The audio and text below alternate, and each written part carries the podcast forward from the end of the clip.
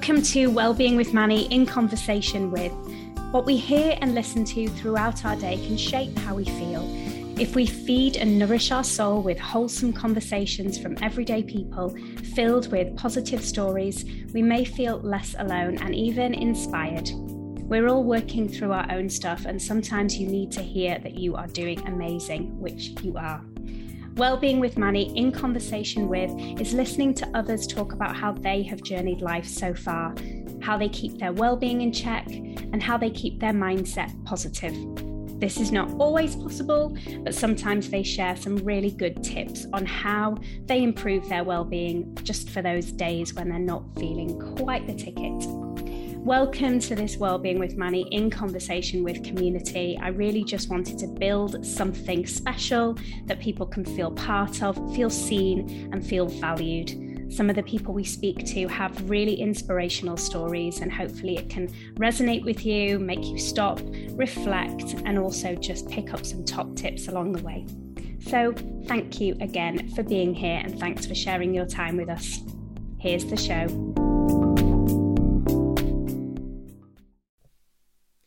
Hi everyone, just jumping in to give a quick shout out to the sponsor of this series of Wellbeing with Manny in conversation with, and that's the amazing IA Hair and Beauty. Now, I don't know about you, but as someone who has a very busy life with lots going on, an hour hair or beauty appointment can feel like a real treat, an absolute essential, non negotiable bit of self care. Sometimes I know that all I need is a fresh French manicure to make me feel a bit brighter. I don't think we should underestimate these little acts of kindness and the impact that they have in our busy lives. So, we have a special treat for you a 15% one time code across all the IA hair and beauty range. So, if that's a gel polish, or beautiful nail art, and you just need to jump over to Instagram to see the amazing nail art that Isabel does, or a fresh new trim or colour, then IA Hair and Beauty is the best. Go to IA Hair and Beauty on Instagram or Facebook and DM Isabel quoting the podcast for your 15% off treat. Enjoy! Welcome back to Wellbeing with Manny in conversation with. You're very welcome here, and thank you so much for your time today. So, we have a really, really special episode today. So, usually I just bring you one guest, and that's more than enough.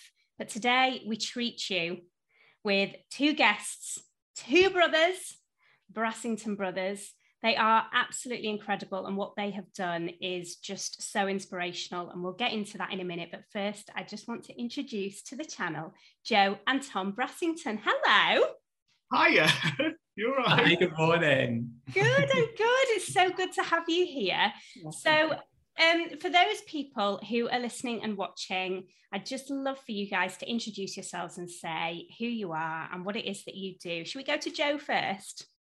Sure. Um, I'm Jo Brassington. I am a primary school teacher and also, as of the last kind of year, a children's book writer and illustrator. Um, I co wrote Bottled Book with Tom. And for those of you who are watching, we are totally on brand here by showing you this book. So, for those of you who are listening, just jump over to YouTube so that you can see this book. It's called Bottled. It's absolutely beautiful. And we'll talk a little bit more about it in a minute. But there it is. Thanks, Jo. Tom. Yeah, and I'm Tom Brassington. It's, it's very boring, really. It's pretty much the same. I'm Jo's brother and um, also a primary school teacher and um, have also helped to write and produce um, Bottled Book as well, which is a children's picture book to help help children share their feelings. And it's so nice to be with you, Manny, because we go way back. So we, cool. we, really do. And uh, one of the things I was going to mention actually was one of the things I wrote in my email to Jo, which is uh, to Tom, which is that um, it doesn't surprise me in any way, shape, or form that you have have done this amazing book because you know for the longest time that I've known you, you're somebody who's very, very caring, very supportive, um, and Jo, you know, if you're from the same stock as Tom, then you know you will be exactly the same. So it doesn't surprise me, and it's just incredible that you've done it. So yeah, it is so lovely that you're here and, and that you're doing this. Um, so now that I've embarrassed you, we'll go straight into we'll go straight into my first question, which is always what does well-being mean to you? So, Tom, we'll, we'll come to you first. Sure. Um, well-being certainly something that I um, working in education. Well-being something that we talk about a lot um, from a sort of standpoint of teachers and children. Um, and I always, when I'm talking to children about well-being, I always flip the word around and just say it means being well, and it's doing what you need to do in order to be well. And um, for me, um, well-being is making sure that I have the capacity to cope with things that are unexpected. Mm-hmm. So um, day to day, you you you build up a routine in life and very and actually i'm a kind of creature of habit and i like that routine and um, having that sort of day to day in and out you know what's going to happen is really helpful but we know that that isn't what life is and that it likes to throw curveballs and it likes to shake things up a little bit and so for me well-being is always ensuring that i've got that little bit in the tank for when those moments come along mm. um, because there are there are moments of hardship and, and moments also of sort of like joy that you want to be able to fully be in and to fully appreciate um, and it's it, it's sometimes easy when we talk about well-being to focus on those sort of negative aspects but actually both of them are really important. And so for me well-being is having that capacity to be able to truly enjoy those moments of happiness and to sit with be comfortable with and to endure through those moments of, of hardship i guess. Yeah. Oh i love that. I love the the focus on joy. That is definitely something that we we put down the priority pile actually. So yeah, I love that. Thanks, Tom. Yeah, Jo, same question to you. Always tough to go second. Um, I might yeah. be repeating what Tom said a little. Just what he said. right. Um, I think I think well-being is about being well, but kind of Tom's alluded to this, but people often mistake that as being happy. And I think if we are seeking to be happy at all times, that's not achievable. You kind of end up presenting this, this perfect positivity, which isn't true. Mm. So for me, well-being is about, it's more about seeking peace and seeking to be at peace because if I have peace and if I'm at peace, then I can enjoy those happy, those happy moments as and when they arise but I also can accept that they're not going to last forever. And I can be ready for when more challenging times come as well. So I think for me, well-being is about being at peace, to enjoy joy, enjoy joy, enjoy joy, yeah, and enjoy, enjoy happiness, and enjoy excitement as it comes. But also, if you've if you seek that that kind of peace and that calm, like Tom said, you're almost ready to kind of ride the wave of all of the other spectrum of emotions that you will experience as, as a human. Yeah. Yeah, I love that. And we use the the kind of spectrum thing quite a lot when we talk about well-being because you're so right to strive to be happy kind of all the time. It's just it's not achievable. And actually the first thing to to kind of get straight in in my head definitely a few years ago when I was kind of having some struggles was it's just not going to be like that every day and that's okay. Um, it's how we kind of respond to that. So thank you. Those were were beautiful answers. Um, so let's talk about your absolutely stunning book. Um, we shall pop it up here again so that people who are watching can see it. So for those of you who are listening, it's beautiful. I've got a hard cap, a hardback copy, but it's now out in paperback. Um, and it's just gorgeous. It's got this lovely kind of milk bottle shaped bottle on the front with a bottle logo, um, and it's a picture book to help children share their feelings, and it is exactly that. Um, tell me exactly kind of the beginnings of it how did it come to be? You know obviously you you are both working in primary education which is you know having two children who are in the primary education. I know how important that is um, and how um, inspirational those teachers are. I adore my children's school and their teachers and what they do for them and so it's just a beautiful job. Where did it all come from? Um, should we go to jo Sure. Um, so it kind of goes way back to the start of our career. Tom and I both started around the same time. I think Tom trained a year before me. So we were both really early on in our career and would kind of call each other and, and talk about what was happening in school, ask for help, share ideas. And one of the things that really came through those conversations that we were having is that both of us were seeing so many children who couldn't navigate their emotions or who were struggling with naming their emotions and how that was such a barrier to learning. Because when you train to be a teacher they talk to you about barriers to learning and barriers to inclusion around SEND inclusion around children from different backgrounds. But they don't talk about how much emotions can become a barrier to learning for, for children for young people but for adults as well. And i think that was where kind of the initial idea was probably born. And then Tom, I don't know if you want to expand on how how things developed from there.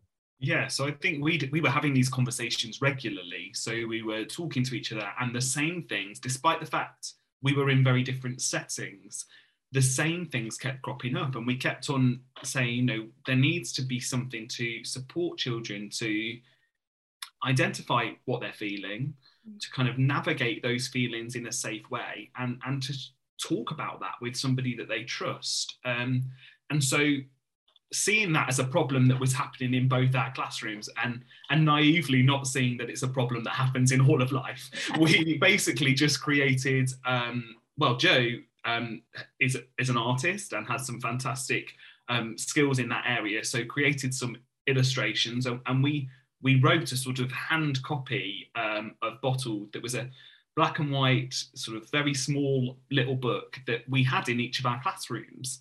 Um, and it began very much as something that we were just using to help the children in our classes. Um, and I guess at a similar sort of time to us doing that, um, for the first time, um, mental ill health came really close to our family, and we we experienced it in a really um, in, in a really sort of very quick way. It was very sudden, and we weren't prepared. From from our point of view, it was sudden. It obviously wasn't, and thing, these things build over time. And looking back, it's easy to reflect on that. But um, it all seemed to come out of the blue, and we seemed to have no tools equipped to deal with it.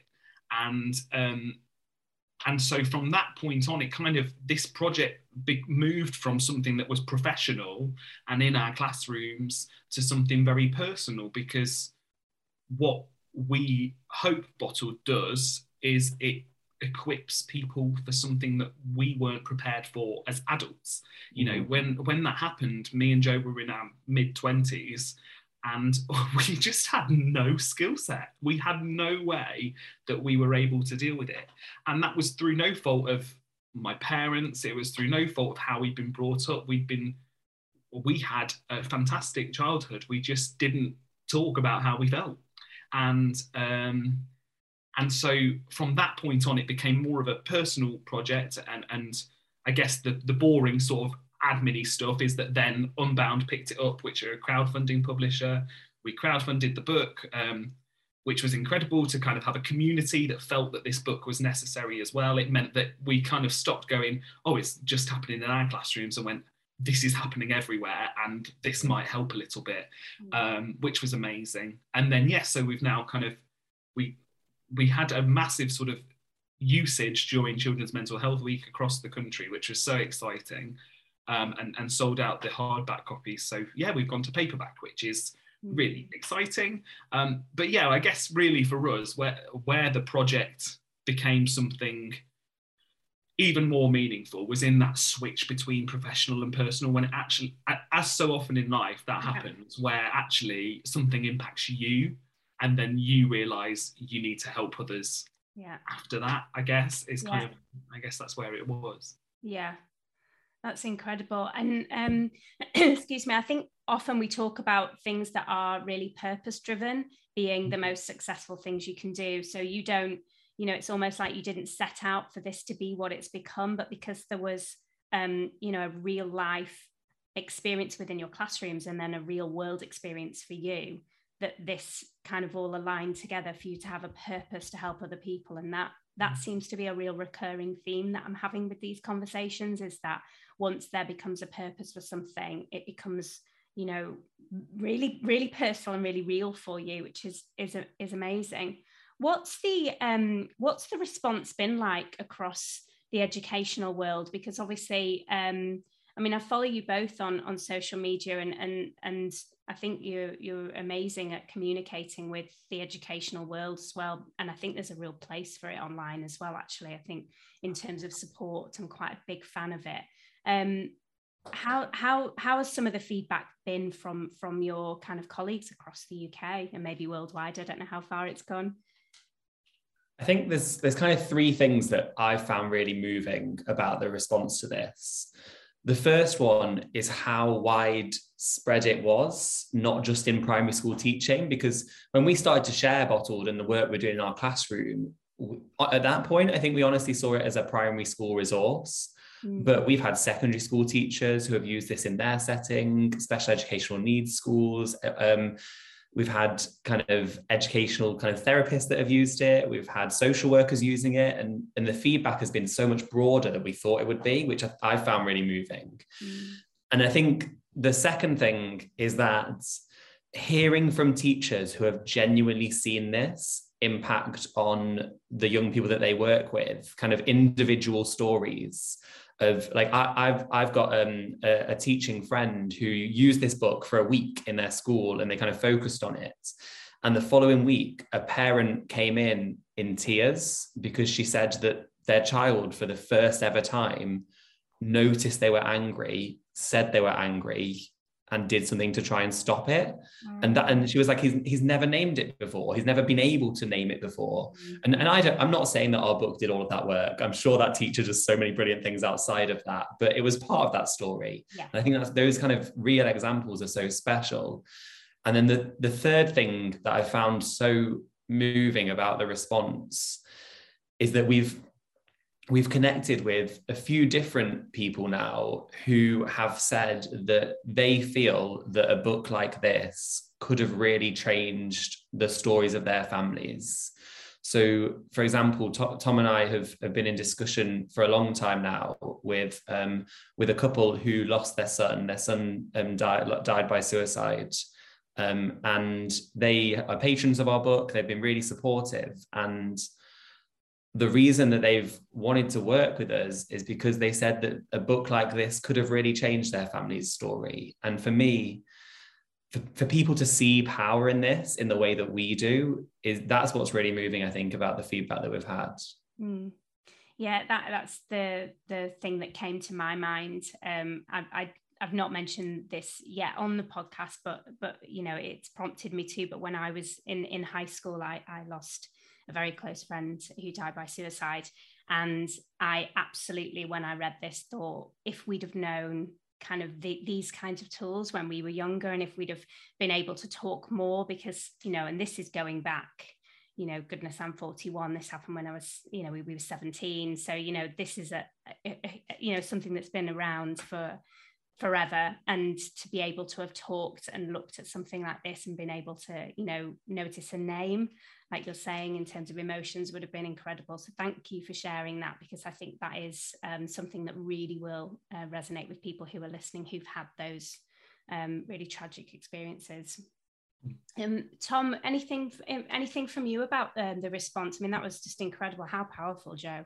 Yeah I, I echo everything that jo said. I do i do think that we we recognize that this is the children's picture book and children's picture books don't change the world but they do change the little worlds of little people sometimes. And i think that that's been the most moving thing has been that whether it's been the child themselves or, or, or a teacher or a parent kind of saying actually yeah this has helped a little bit um, those those little bits are what make the changes. I was I was listening the other day to it was it was really weird. It was Alastair Campbell, you know, the old like Tony Blair's old mate. Um, he, he, talks a lot about mental health now, and he talks really eloquently about yeah, it. Yeah, he does. And, yeah. Um, and he was talking. He was describing how actually um, sometimes when change is happening, we don't recognise it in the moment and he, he listed sort of big changes in our culture where you know the civil rights movement and the movement for gay rights and um, the suffragette movement these big changes that actually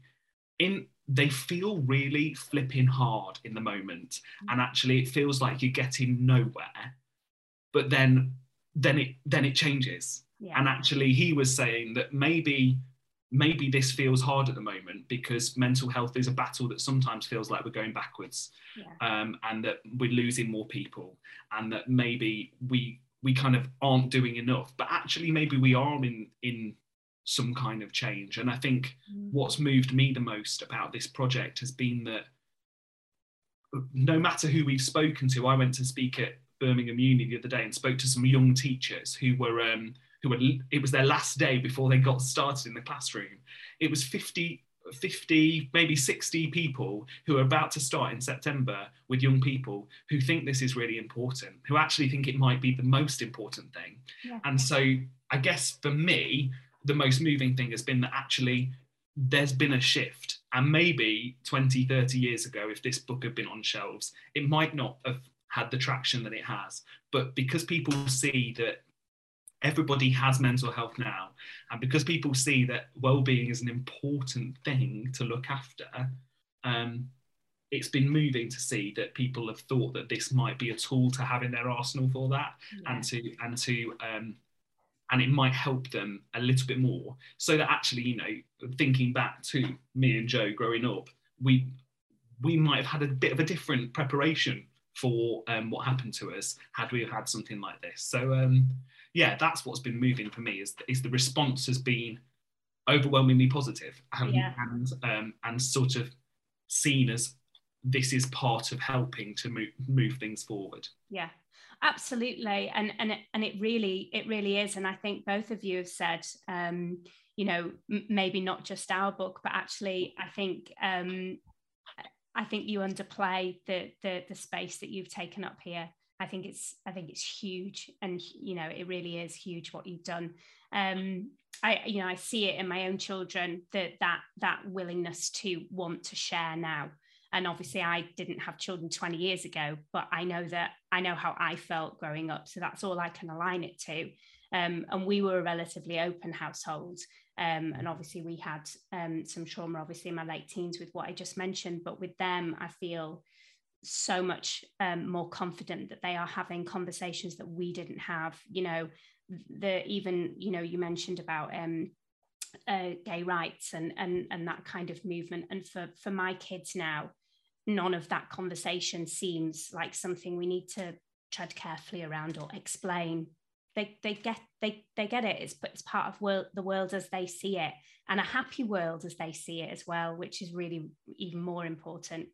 Um one of the things I was going to ask you, if it's okay to, to delve a little deeper, is um, into um, maybe the impact of something like this when when you were growing up. Whether there's anything specific that that you could share that would help, you know, teachers, parents, um, any any level of caregiver, or just you know anybody listening. Especially, obviously, if this is a, a, a podcast which really looks at, at, helping people within the arts. And as we all know, you know, actors are brilliant at, at, kind of working at all of the theatre stage coach, you know, theatre trains, PQAs, all those wonderful places out there. They will come into contact with, with children a lot. And it's those places where children do open up, you know, especially in, in the arts world. And I just wondered whether there was anything um, you could share about maybe your your time growing up that, you know, had something like this existed, how that would have impacted you.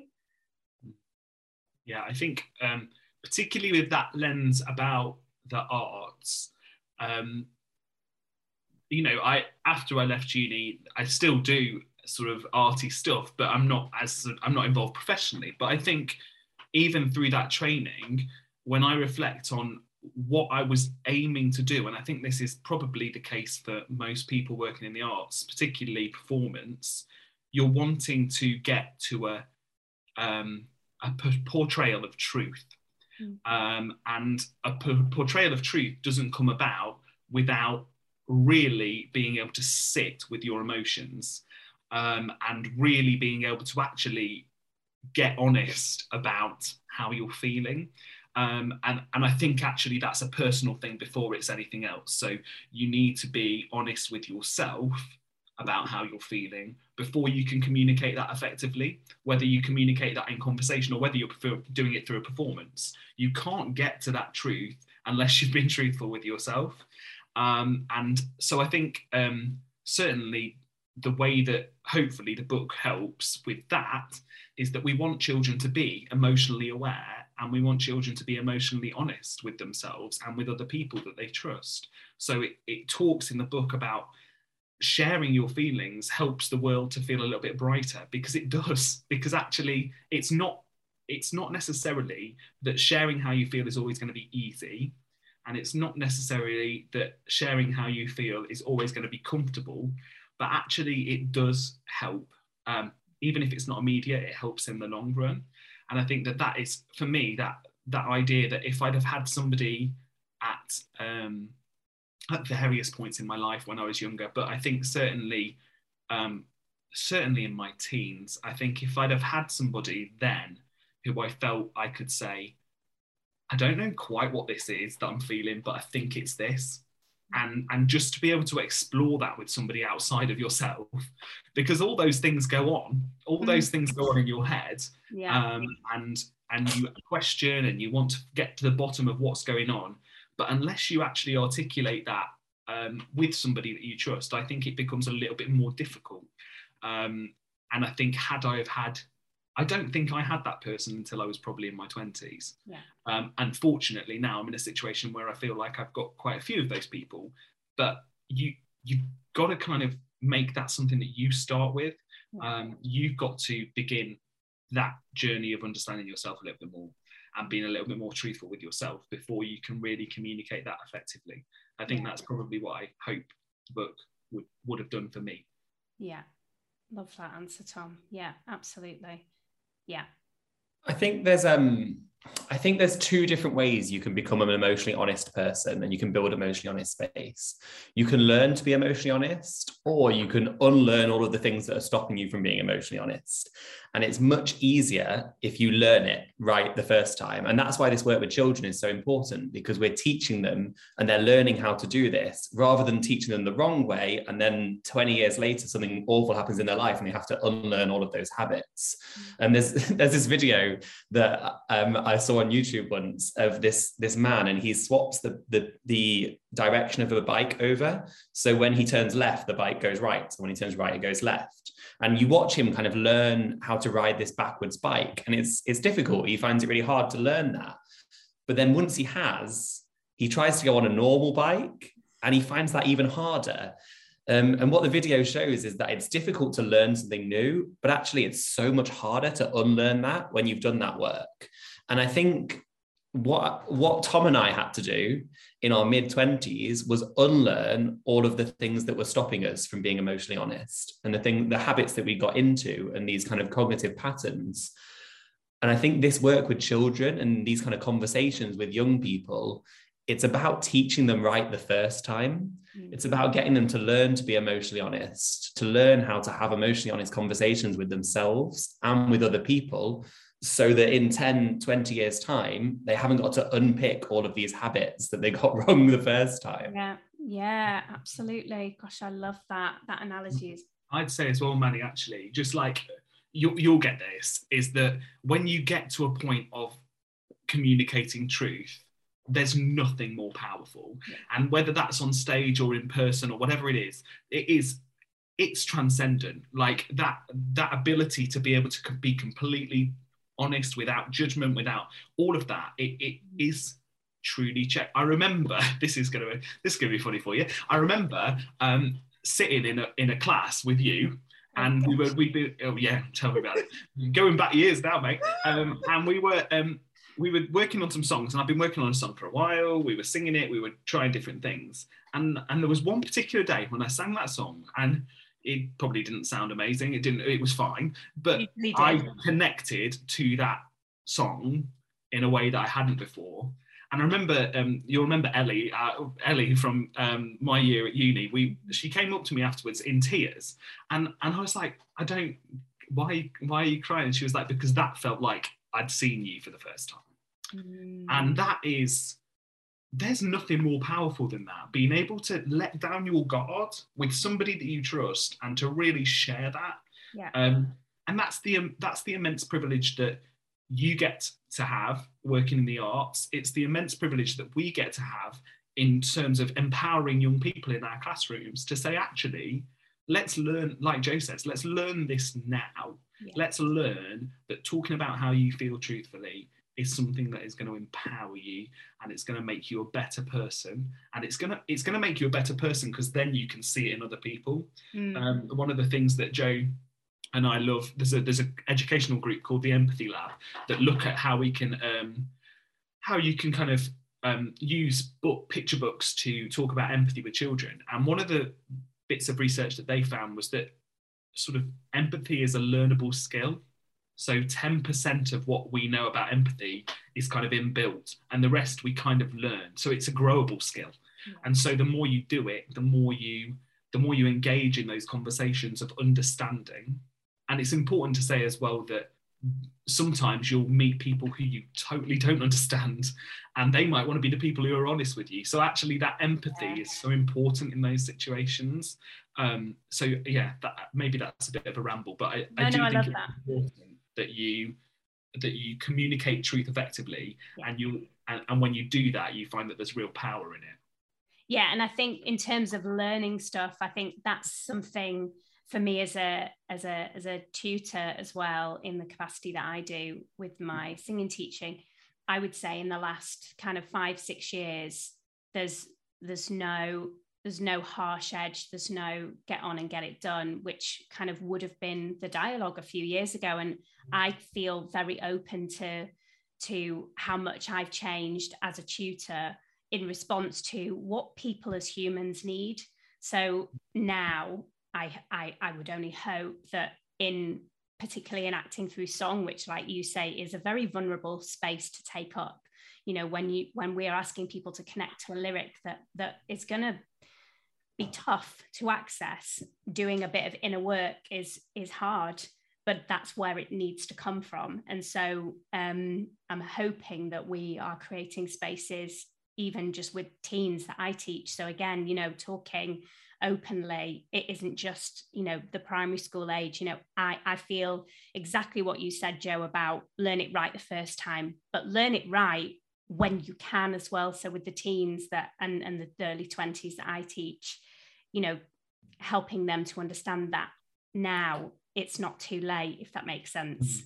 you know it can be at any point um i wanted to pick up on um a lovely tweet that tom brassington sent the other day. And I think this is really beautiful. And I wanted to share and maybe ask you to expand a bit. It was about um, you seeing your primary school teacher.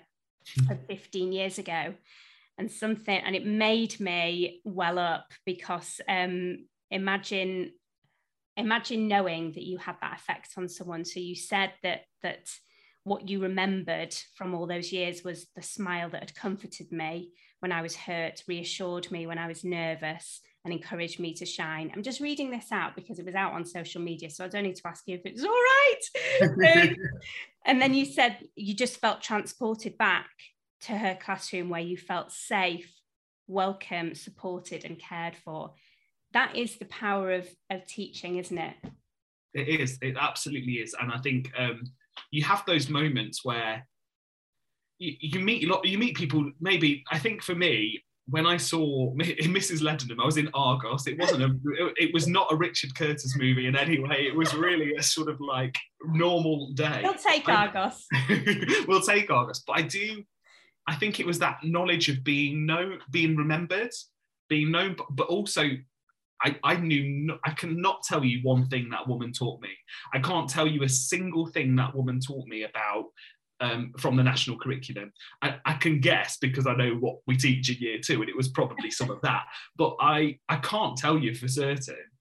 But I can tell you that she made me feel happy every day, and she made me feel welcome, and she supported me when I was struggling, and and sometimes that's more important. Um, we we're full of people who can teach us lots of things, but perhaps the most important thing that someone can teach you is to love yourself and to accept yourself and to support you in that journey. Um, and yeah, I was stood in Argos and I decided that day that if a job can make somebody 15 years down the line smile and remember just how brilliant a time you had with that person, that's got to be a job worth doing, I think. Yeah. Oh, I don't. You're the children that you teach are so incredibly lucky, Jo and Tom. I can't. I can't even imagine. I remember saying to you, Tom, a couple of years ago when you were a year three three teacher and Molly was in year three, and I was like, "Can you imagine?" Um, but yeah, she's very lucky at her school. School. Um, Jo, what is next uh, for you and Tom? What is the next step on the world domination? um what's been really exciting about Bottled is that we created something for our community, for our schools. And then we were fortunate enough that we were asked to crowdfund it, which meant that hundreds of other people saw value in it for their community and for their schools. Then we got published and we saw it being used in their communities and their schools. And it's kind of this ripple effect of we, I feel like with Bottle, we kind of dropped this stone into the, the river and it, it's rippling out and we're seeing it hitting um, more broadly, like all these different communities. And along that way, we've managed, we've been lucky to connect with lots of different people who have kind of taken the book and done their own things with it, whether that's writing a scheme of work for school um, or using it for Children's Mental Health Week in school. Some teachers I know are planning to use it for September as their welcome back and their introduction to their classroom, which is so special. Um, and I think for me, the exciting thing is working with other people um, to try and get the most out of these kind of conversations in their communities. And I think that's our focus, really. Yeah. Um, how can we get the most out of bottled in other schools or in other settings where it's being used? For me, that's kind of the next thing. Yeah, well, that's superb. Well, for those people who have not get, got their hands on a copy, how do we get bottled and what do we need to know about becoming mega fans? Of this book that I'm holding up again. So those of you who are listening don't know that I'm holding this by my face lovingly. um, so Bottled is available um, at all major booksellers. So you can get it on Amazon, you can get it on Waterstones. You can also get it directly through our publisher Unbound as well. Um, we're on social media, so you can follow us. It's at Bottled Book for Facebook, Instagram, and Twitter. Um, yeah, we're still on. We're still rocking the Facebook vibe. Twenty years. Um, but it, yeah, um, we're not. We've not yet taken this, the jump to TikTok, so we're we're a bit old school still. Um, and then um, I was trying to think. Is there any other ways, Jo, that they can support in that way? Um, the best thing to do really is to get a copy of the book if you want one. You can reach out to speak to Tom or I. We are on Twitter at Jo Brassington or at Brasso Teach. You can also email us hello at an emotionally honest space.co.uk and we'll be happy to have a chat with you if there's anything we can do to support you. There are teaching resources that go with the books, there's videos that we, we send out to people who are using it. So if there's any way that you think this book would be useful for your work, then please do get in touch. Fabulous thank you so so much for coming on today. It's been well it's been a joy to see you again tom and an, absolute joy to meet you properly jo and i think what you're doing is unbelievable and so inspirational and it's so necessary right now. And and we thank you so much because it's just incredible. Well, thank you. And same goes to you, mate, as well, because, you know, if it is a change that's happening, it's got to be a lot of us doing it. And so what you're doing as well is is oh. absolutely really important. So that's super kind. Thank you so much. So good to meet you. Thank you. Thank you so much for joining us on Wellbeing with Manny in conversation with, and thank you for being part of our community. It really is all for you, it's all purpose driven, and I really hope that you got something from the episode today. If you enjoyed it, please feel free to share it with anyone who you feel would benefit from hearing these open and real conversations. Please make sure that you are following and you are subscribed to make sure you never miss an episode, either on your app of choice or on YouTube. And if you can, please rate and review the channel. That would be so, so helpful because it helps other people find us. And finally, just remember that it is all about talking, it is all about sharing. So think, reach out.